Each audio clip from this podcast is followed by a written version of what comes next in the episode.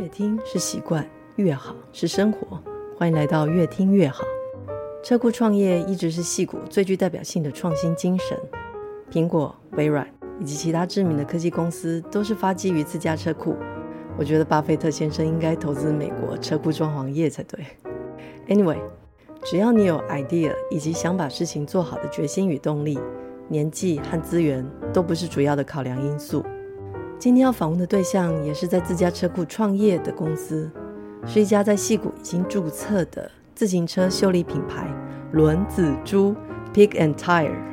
名字非常可爱讨喜。最特别的是，他们兄弟创业时的年纪只有十岁与八岁。他们也因为自身的经验而成为当地的创业典范，甚至是创业活动的评审，类似于天使投资的评鉴委员。从取名到商标设计，甚至品牌推销，都是自己动手，非常具有实作精神。也许你会认为十岁与八岁的小孩创业，可能只是以好玩成分居多，但是他们的公司已经持续将近三年，也算是成功的典范。在修理脚踏车的过程，有非常多让人觉得不可思议又有趣的经验。身为大人的我，觉得非常值得学习。兄弟二人除了天分与努力之外，我认为每日不懈的自律习惯才是他们成功的主要原因。今天因为弟弟正在忙，所以请哥哥 Sean 来与我们分享他们创业的有趣过程。我们欢迎 Sean。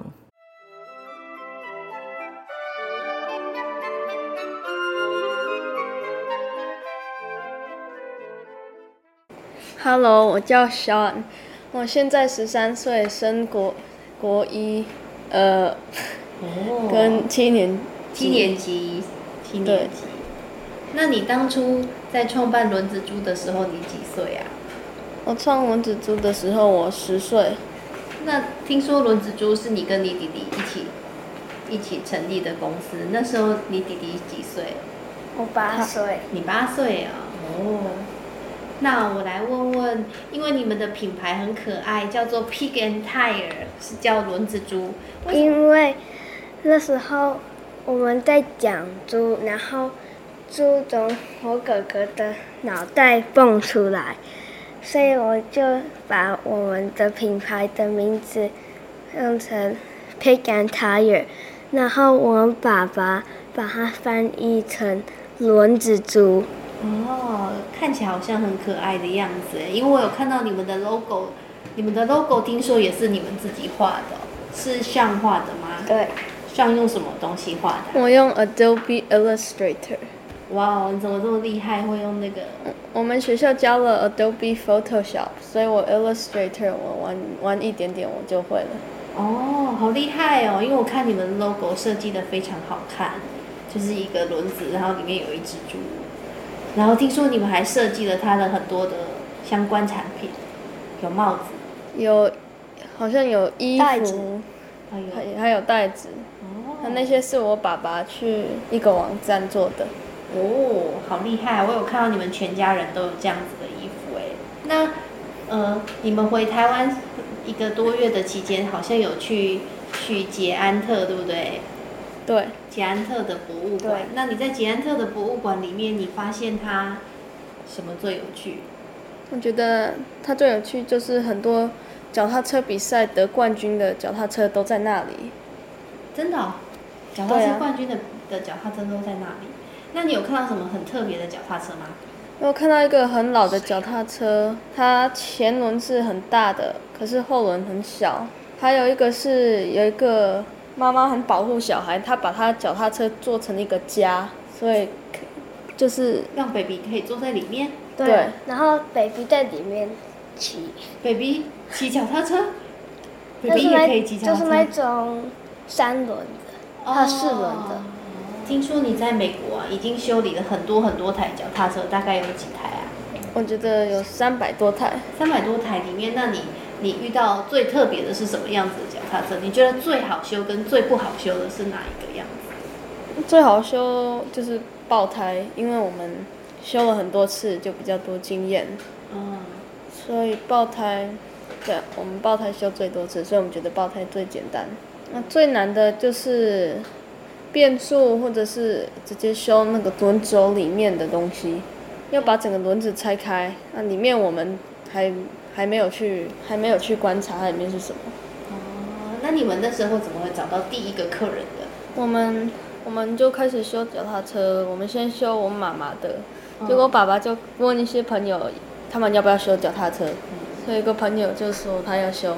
那个朋友好像听说是你们的校长，是中文学校的校长是吗？是是第你们的第一个客人吗？对。是因为你们那时候在美国的时候修脚踏车，疫情的期间要很多人要骑脚踏车，所以才开始想要去别人家修脚踏车。对呀、啊，所以我们那时候我爸爸教我们修脚踏车，嗯，结果我们开始修其他脚踏车，因为很多人都想骑脚踏车，可是也常常会爆胎，那电。也很难再去电，因为不是每个人都会有脚踏车，都车子可以放下脚踏车，而且电会排很久，那很贵，又很贵。哦，那为什么美国的脚踏车这么容易爆胎？因为台湾好像很难骑到让它爆胎耶。我们那里一有还蛮多一种松果，嗯，它的边边都会刺刺的，啊，很容易就直接把轮胎刺破。哦，原来如此。那如果你在修脚踏车的时候，你遇到不会修的时候都怎么办？我们就会看 YouTube，或者是如果真的太难，我们就会说带回家，就过了几天再还回去。那带回家的时候，我们就会查 YouTube 去修。所以你们家的车库也是有很多脚踏车的修车工具嘛？呃。我们有就是一般修脚踏车的工具，也有一个脚踏车架去修变速。哦，所以你们的家里的的车库已经变成修脚踏车的工厂就对了，很多台脚踏车。嗯，有一点，有一点多。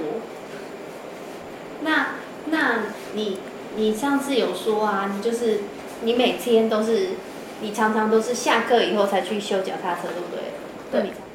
有一次我，我我爸爸带我们去修一个人的脚踏车，那时候差不多已经五点了，那有五台脚踏车都爆胎，因为他们那里松果很多。结果呢，我们那时候还还没有那么多经验，所以我们就都用补的。啊，补的时候发现好像大部分那些脚踏车全全部都有破好几个洞，所以我们再补一次，可是又发现有更多洞，所以我们再把内胎都换掉。可是结果呢，有一个邻居过来就问说他也可不可以顺便修，所以我们就说可以。结果他又带了差不多四台过来，那那时候已经八差不多八点了，所以我们就打算把那些脚踏车带回家修，过几天再再送回去。所以像你在修脚踏车的时候，你觉得你你有得到什么收获吗？我我可以更好跟人家沟通。因为那阵子是疫情啊，你都关在家里面，所以就可以跟客人客人讲话，所以就我们就会就比较会沟通。那听说你在美国的时候，你好像还教小朋友修脚踏车吗？嗯，有一阵子我们办了两个，就是教人家修脚踏车，我们就买了一些小工具，啊，带了好几台我们的一些脚踏车，因为有时候有时候会有人。不要的脚踏车就会给我们，所以我们那时候没有，我们有好几台爆胎的脚踏车，我们就把那些脚踏车带过去让让人修。所以你还有什么？呃，在聊脚踏车的时候，我上次有听到你聊一个，就是你在修脚踏车修到最简单的，就是你你去了他家以后，他跟你说他的脚踏车是刹车坏掉，然后你你怎么发现？你怎么发现？我们发现它只是刹车有点紧，嗯，嗯，后来发现是因为那个头转了一圈，所以我们转回去就好了。哦，这么简单的问题，然后他们自己没有发现。对。那你们一样也是收他修一台脚踏车的钱吗？我们我们就看看有什么其他问题呀、啊，去看问题啊，再就是问他们有什么问题。什么他们想要弄的，你就顺便帮他保养就对了。对。哦，真是个好老板呢。所以脚架那时候有点松，还有那个头好像会摇，所以我们就把那些锁紧。嗯。那后来我们就收就收五块钱，因为我们也没有修很久。哦，那通常你在修脚踏车的时候，Nora 都在做什么？Nora 会帮你修脚踏车吗？有，他会修前轮，他会修比较简单的。他会修爆胎吗？会。哦，真的会哦。所以你们两个就是一个人负责一个轮子，是这样吗？对。可是，可是如果是只有一个轮子的话，那我们就会一起修。就他把脚踏车抬起来，我把它松掉，那就比较快修好。哦。对，我们就是我在做这个的时候，他就准备下一步；他在做的时候，我就准备下一步。所以 Nora 也都知道下一步要做什么了耶。对，就是个好老板。就是你你你，你通常你在戏谷修脚踏车，你的你的客人都是遇到都是遇到华人，对不对？对。那他们是不是都是也都是戏谷的工程师？你有没有遇过什么很特别的？